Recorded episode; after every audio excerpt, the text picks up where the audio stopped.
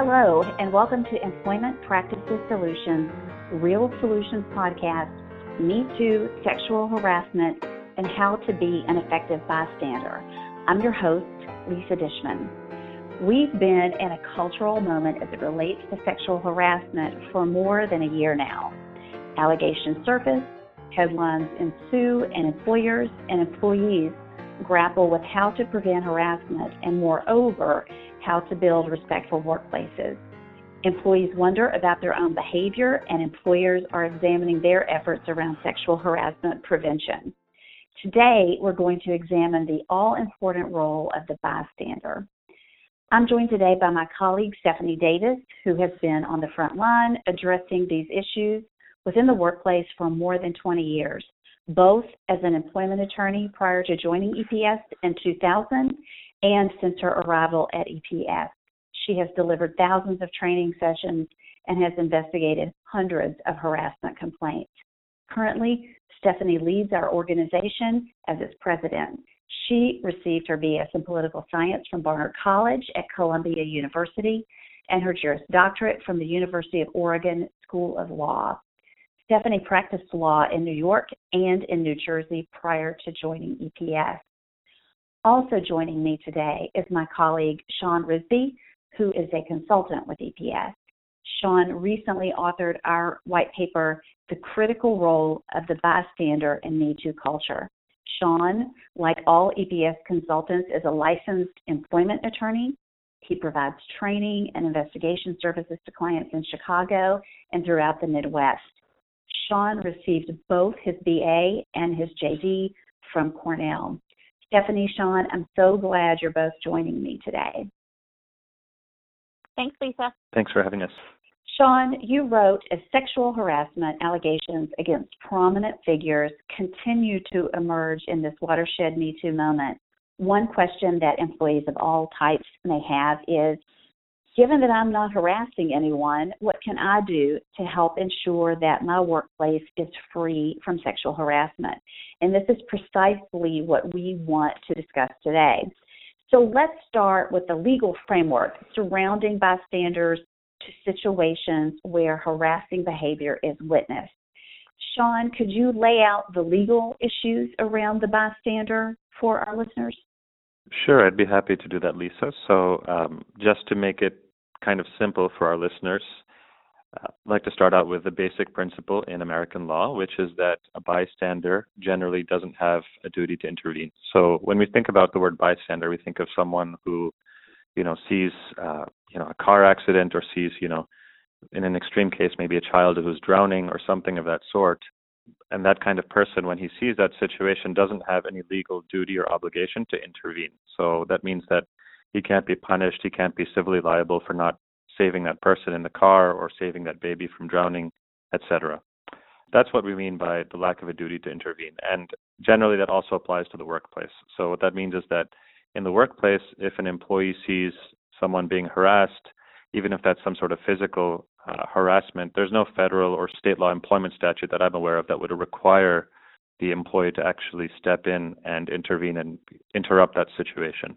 So there's no duty to intervene both generally in American law and within the context of uh, workplace harassment specifically. I think it's important to draw a distinction with uh, general between general intervention and what I would call a duty to report harassment, and that, in my mind, that's also a type of intervention of some sort. But when we talk about the duty to report harassment, which, as I said, could be seen as a type of intervention. There, we do have some law that indicates that some types of employees do have a duty to intervene or to report that harassment. And here, there's a distinction that the law makes between uh, managerial employees and non managerial. So, with managerial employees, as many of our listeners probably know, there's something called the Faragher Ellerth affirmative defense to uh, harassment cases against employers. And what that affirmative defense states that affirmative defense allows employers to avoid liability when their supervisors are involved in the act of harassment. And what the defense states is that if the employer has some sort of robust complaint procedure and if they take steps to rectify the harassment, they may be shielded from liability in some cases, along with another requirement, which I'm not going to get into here. So, again, for our purposes, what's important is that the employer has a complaint procedure and that they're taking steps to uh, promptly correct and rectify the harassing behavior. And in this light, um, when I talk about when I when I mention a manager, um, what's important is that a manager here who doesn't report harassment um, that he or she is aware of is by definition not falling within the requirement of taking steps to promptly correct harassing behavior. So, in other words, that manager is not helping that employer, you know, u- utilize that affirmative defense because they're not the the employer can't correct the harassing behavior if the employer is unaware of it.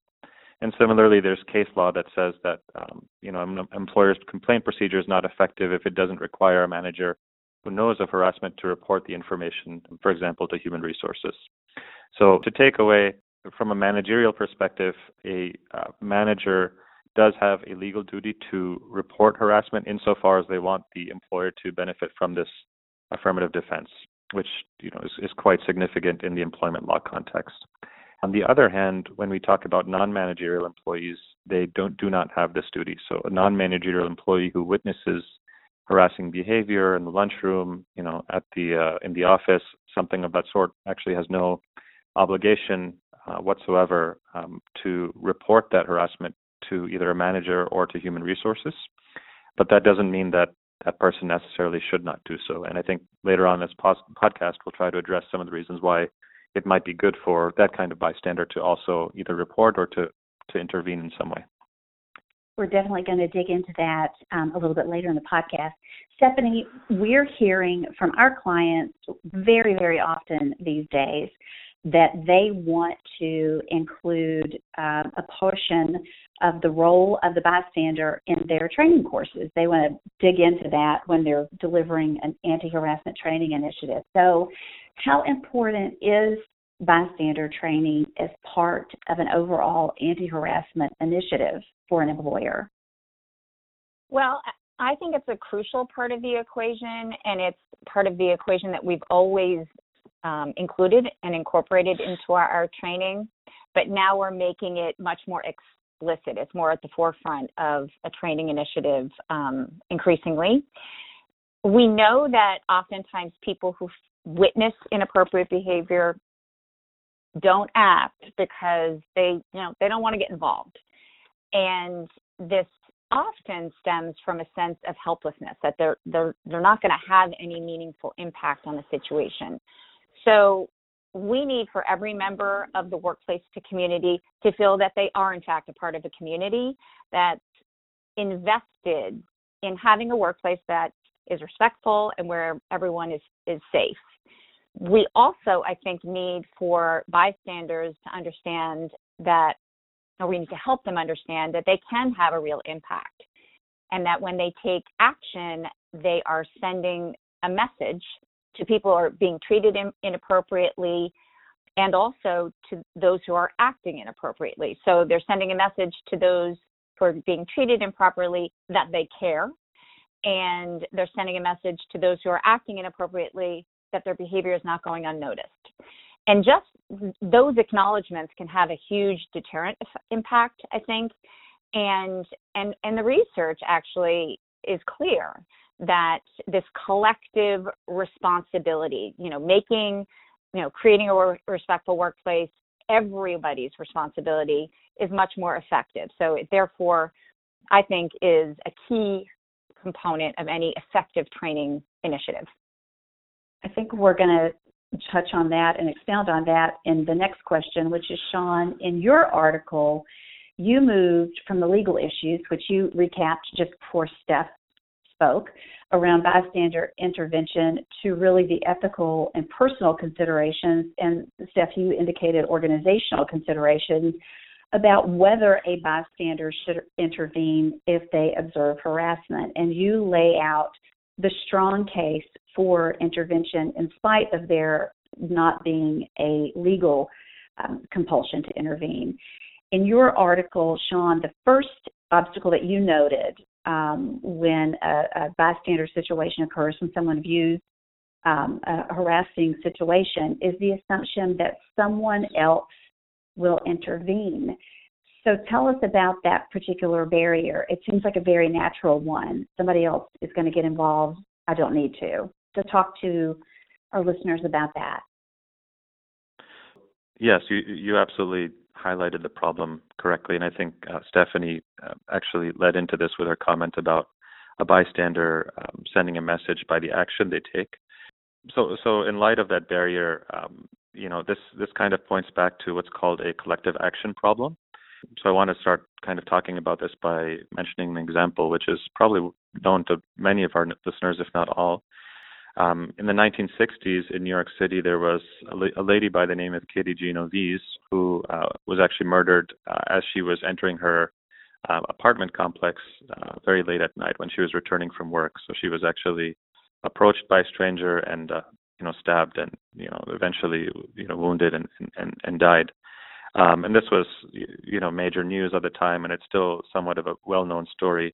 And the reason that it's well known is because there was an investigation done, and it turns out that uh, there were around 38 witnesses who either heard this lady's cries or heard some of the uh, violent attack, or at least part of it happening, and yet they assumed that uh, you know either that they were helpless or that someone else would intervene, or that they weren't really sure what was happening. And so, although 38 people witnessed uh, or at least heard part of this attack, they actually didn't didn't intervene. So this is a common um, you know issue that I think happens uh, throughout you know different different aspects of society and it's kind of the same uh, same phenomenon that's at play when you talk about bystander intervention, which is that people generally assume that somebody else will intervene, or that if they do intervene, it won't have an effect, or they're not sure um, if they should intervene, et cetera, et cetera. And to kind of break down that uh, mental barrier in some ways, I think it's important at least the way I like to look at the issue is to kind of try to distinguish between uh, personal responsibilities and collective responsibilities.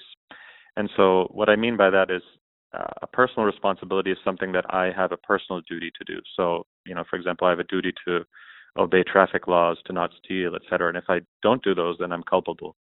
Whereas a collective duty is something that we have uh, as a collective, as you know, as society, as uh, as a collective unit, such as a company or a workplace and these are duties that we're all responsible for. And that means that you know we all have a part to play in doing them or at least some people have a part to play in doing them. And if nobody does then we're all on the hook. We're all morally culpable. And i think that the duty to prevent harassment is definitely of the second category. The duty to prevent uh, workplace harassment or even harassment that we see on the street it's kind of something that is a collective uh, responsibility. So when somebody's being harassed uh, in front of us, that means that somebody uh, somebody definitely has an obligation to step in and intervene. And if nobody does, then we shouldn't be ashamed to say that as a collective, we're all at fault. We all didn't live up to our moral obligations. Um, and the idea, I think, underlying that, as Stephanie pointed out, is that you know when we decide not to intervene, when we decide to be silent, that is also a decision. You know, that's also sending a message of some sort, and that's also a conscious action that we are undertaking. So, you know, it's it's fine to assume that, you know, in a group setting somebody else will intervene if you're, you know, a kind of shy and reserved person, but at some point if there's multiple people and the harassment is ongoing, then based on this idea of collective responsibility, then it's really on our shoulders to step in. Right? And that goes back to kind of a larger question of what kind of world do I want to inhabit, what kind of workplace do I want to work in, et cetera. And it, I, I think it also points to the fact that because it's a collective action problem, workplace harassment isn't something that can be solved by legislation uh, from the top down, meaning that I think employers uh, recognize that um, executives and the C suite level has an important role to kind of uh, improving workplace culture, setting workplace policy. But ultimately, workplace culture is something that everybody has a as a role in creating. And because that's the case, you know, we also, by intervening in uh, cases of clear workplace harassment, uh, we're also doing our own part in setting that culture and creating um, a culture that's, uh, you know, hostile to workplace harassment. So I think that, yeah, just to summarize, it goes back to this idea of trying to understand that there's a need for uh, collective responsibility and collective action in some cases, and it's not just about our personal responsibility and to point the blame uh, on ourselves as as a culture and as workplaces if we uh, we as individuals allow this kind of uh, behavior to to continue in our midst without anyone um, having the gall to step in and to intervene. if I may just jump in for a second on um, and build on what Sean's saying, I couldn't agree more. Everything that Sean said underscores how effective including bystander responsibilities into training um, has shown to be. Because when we um, naturally focus on uh, the legal responsibility of managers to um, intervene in certain situations, as, as Sean mentioned, we are essentially or effectively leaving everybody else um, or letting them be off the hook.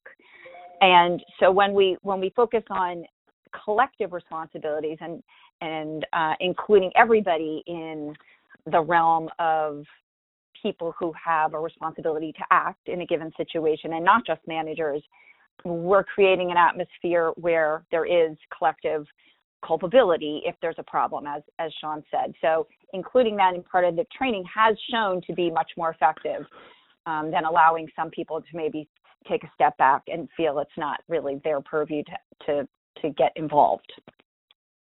Well, one of the specific obstacle to that point, Stephanie, that's often cited by bystanders is the fear of retaliation. So let's explore that fear a little bit. How might retaliation occur if a bystander does intervene in a situation? Sure, feeling that their their potential intervention is is not going to have a meaningful impact is is part of the problem, but also this very real um, fear of retaliation or retribution for interjecting themselves comes into play as well. And this could range from anger, um, you know, hostility on the part of the person behaving badly or others who support that person in the moment or later. It, it could be members of the community shunning or excluding them, it may involve actual, you know, tangible adverse employment action taken against them. So there's a whole range of, of possible retaliatory behaviors. And what can an employer do to mitigate that fear? This is where policy and and um, sort of the fundamentals of how an organization operates comes into play. What's an employer to do? Well, a few things first, primarily, I think it's really important for leaders to model the behaviors we're looking for in the first place. So that's that needs to be a premise.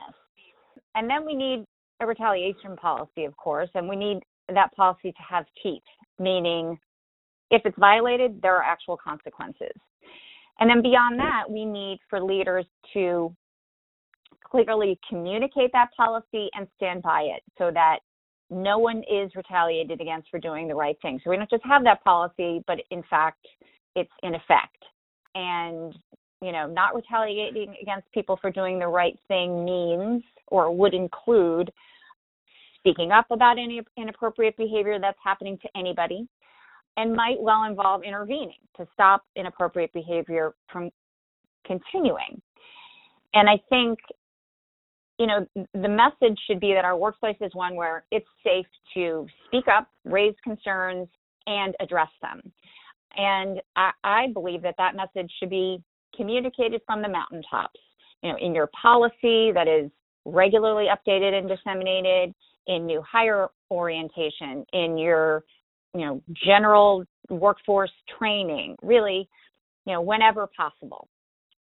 Well, we know through our work and through statistics that are derived from research that sexual harassment is a pervasive workplace problem. So, just to give our listeners a little context, harassment accounts for a third of the 90,000 charges filed with the EEOC. This was back in 2015. The statistics also show that only one in four victims report harassment, but the EEOC and other experts say that the actual number of incidents is far higher than the official number of complaints would suggest. So clearly, bystanders have an important role to play in a lot of situations. So, Stephanie and Sean, I want to dig into a few common situations in which a bystander may find themselves and have you two sort through how a bystander might or might not intervene. So, the first scenario is you witness a comment or an action between two peers, you're the third party and no one else is present. So, Stephanie, how might the bystander, the third party who witnesses this common interaction between peers, address the situation? I mean, there are a lot of variables, unknown, unknown variables here. So, exactly what you do in a particular situation is is obviously going to depend on those variables, which would include, you know, what what was actually said, what the comment was, what the action was, who the parties are, you know, how well you know them, whether or not you're a manager, all of that stuff. But putting all that aside, you might say something along the lines of, hey, you know, I'm pretty sure that that could make someone uncomfortable or that's not cool what you just said or or did could offend someone or you know you know better better than that knock it off the point being you want to address the behavior in a direct but not aggressive way and you know if you feel comfortable given all of those variables that i mentioned. So that that is an option. Addressing it clearly directly but not uh, in a way that's going to antagonize anyone.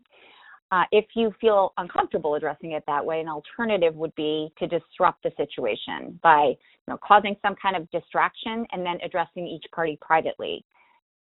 Either way, the goal is to stop the behavior and then to let everyone know, everybody involved know that the, the behavior is not okay um, and it needs to stop, and then to check in with the target of the behavior to see if they're okay.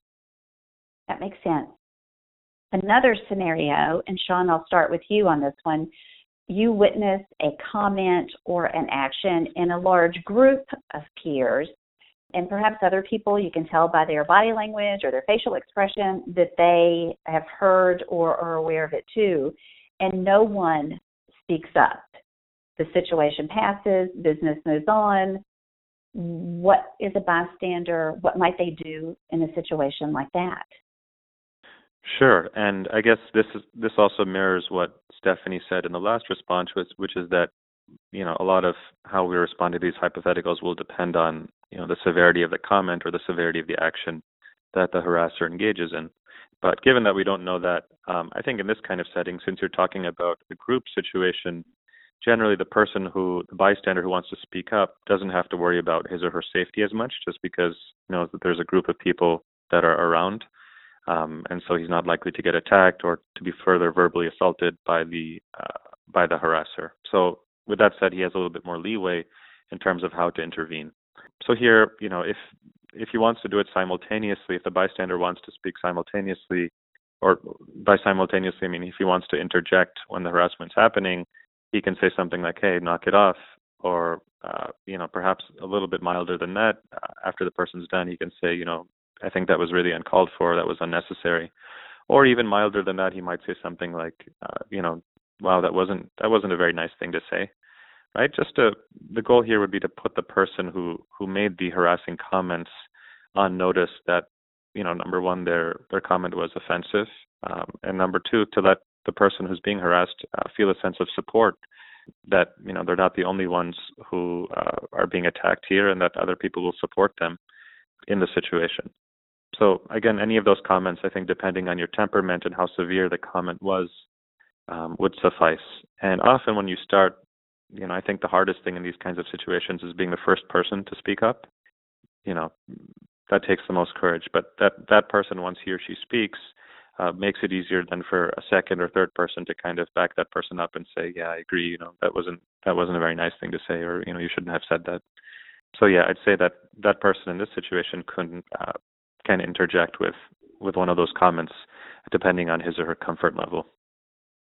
Yeah, I just wanted to add. I, I think Sean is is totally right in that safety is is less of a, a consideration in some ways uh, in a in a larger group, but there at at the same time, I think is more at stake for the actor. So they have more. There sure. are more opportunities, or more. You know, there's more people in front of whom they're potentially going to be, you know, losing face. So I think in a larger group, it might um, be even more important to be conscious of tone and to be, you know, clear and direct without sounding aggressive or judgmental. And definitely you know along the lines of what sean was suggesting. But i think i think it can be tempting for some of us some of us to ascribe judgment to the behavior like you know stop it you're acting sexist or racist or or whatever. But even if that's accurate it's not going to be productive because it makes people feel defensive naturally so i think the best approach is to, to generally state that the behavior is causing or could cause discom- discomfort without getting into labels or, or judgment. That's a great point. So let's take this situation then and sort of escalate it a bit. So you're in that same group of peers, someone's made a harassing comment, and a bystander speaks up and says, That's not cool, um, something to that effect, but that the person who was making the harassing comment sort of snaps back and says, gives the old, oh, lighten up, or, or where's your sense of humor? I was just kidding kind of response to the bystander who is intervening. What should happen next, ideally? Sean? Yeah, so I think this is somewhat of a more aggressive uh, type of harasser situation that we're talking about now because now you know again we have a group of, of peers and a person has already chimed in and said you know kind of that's not cool but the harasser then shuts that person up and says kind of mind your own business right? You know and, and safety can be both from physical assault or just further verbal assault is also important to keep in mind because you do have a bit more of an aggressive harasser and if you can see that kind of aggressive demeanor in that person, then you know you don't want to further escalate the situation and make it worse than it is by becoming more and more contra- confrontational with the harasser.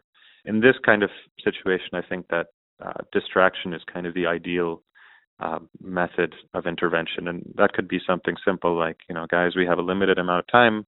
I think we need to get back to our agenda for for this meeting, for example, or something like, you know, on another note, you know, what's everybody doing this weekend? Uh, anybody doing anything fun, right? Something just completely mild and harmless. And, you know, some experts even say something more drastic like spilling coffee could be, you know, could be warranted. I think that that's probably an extreme case where there's something really bad, really bad going on. But other than that, you know, anything to kind of distract uh, people from the, the tension uh, while not escalating the situation is ideal here.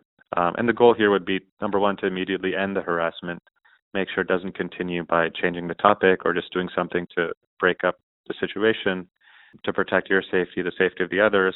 And then, as Stephanie has alluded to, afterwards, you definitely can check in and you should check in with the person who the comments were directed towards. You know, ask them how they felt about it and whether, you know, uh, they, they'd like to report it to human resources. And you may also, depending on your relationship with this person, want to speak directly to the harasser and tell them that that comment, um, you know, made certain people uh, uncomfortable for whatever reason it did, and address it that way. But I think, you know, especially where you have the harasser speaking back and defending himself, um, at that point, it's not really wise to to escalate it further and and try to confront the person in front of a group of people and make a scene because, as Stephanie said, the person will likely just get more defensive. I would completely agree with Sean um, and add that in a situation like this where the harasser is essentially doubling down on their behavior and doesn't seem that receptive to bystander feedback, I think it makes sense to alert human resources because they should be aware of that and might also have other information about this person that is is important um, to be mindful of. Let's take a look at another entirely different situation that perhaps is even more intimidating. You're an employee and you see a manager acting inappropriately in a group setting. Stephanie, what are your thoughts there as an employee looking at a manager that's manifesting some harassing behavior? What's the employee to do in that circumstance? Well, so here a man- we've got a manager acting inappropriately. Obviously, that's very problematic.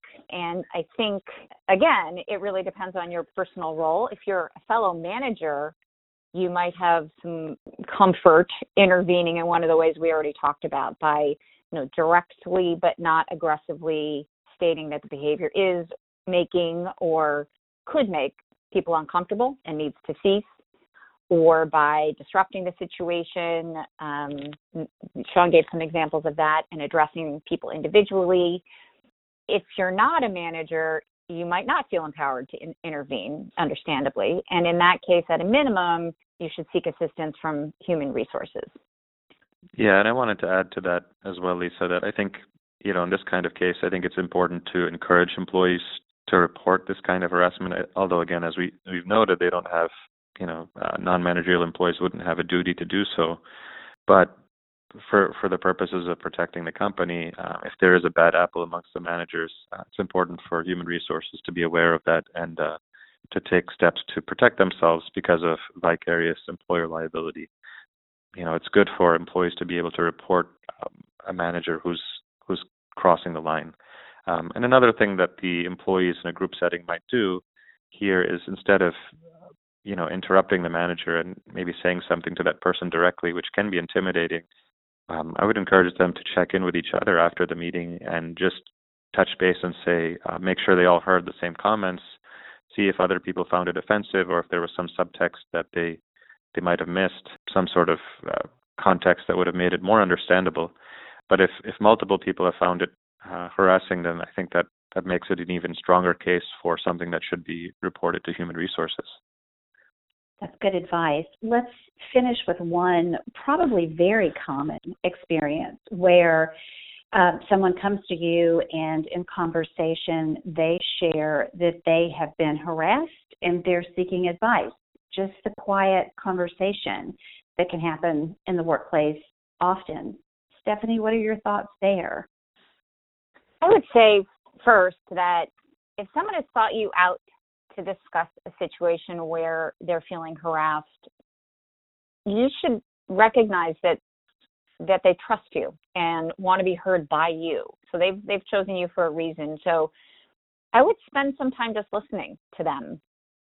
We need, I think, to remember that all too often victims of inappropriate behavior, whether or not it's harassment, are are silenced or dismissed.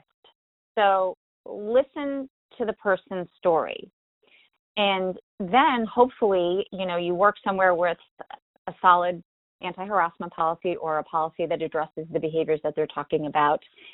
And um, everyone's educated on that policy and you can meaningfully say something like this behavior you're describing is prohibited by our policy and needs to stop and part of our policy is that situations like this will be addressed in XYZ manner. So it might be that if it's harassment that is being described or potential harassment that's that's being described that you know that would go to HR. Other behaviors might be handled in a different way. But if it is harassment, you could say, hey, you know, HR would be um, the entity to look into this. I can let them know about it or we can go together and talk to them.